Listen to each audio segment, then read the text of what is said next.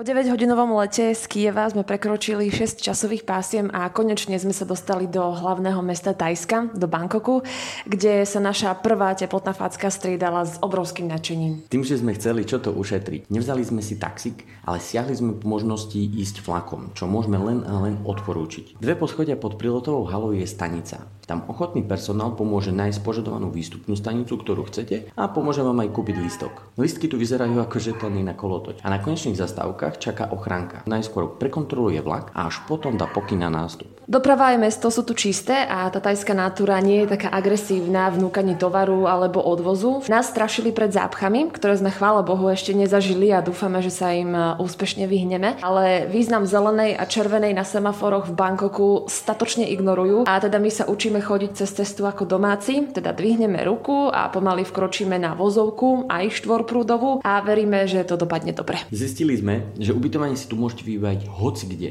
My sme sa dostali do hostelu, kde funguje plnohodnotné využívanie miesta a tak spíme v izbe s ďalšími 8 ľuďmi. Čo je veľmi srandovné, lebo iné návyky a časy budíkov občas prinesú nejakú tú roztržku.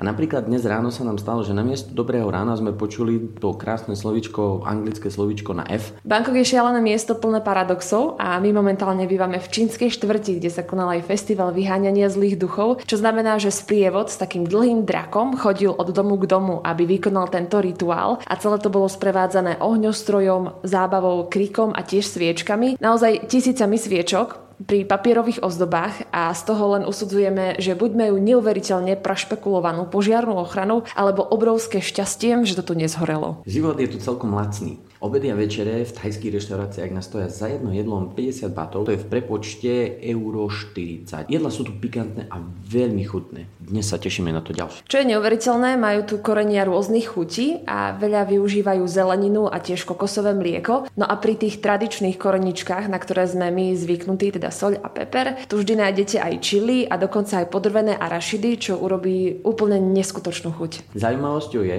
že alkohol v obchodoch sa tu dá kúpiť iba v určitých hodinách. A to od 11. do 14. a potom až od 17.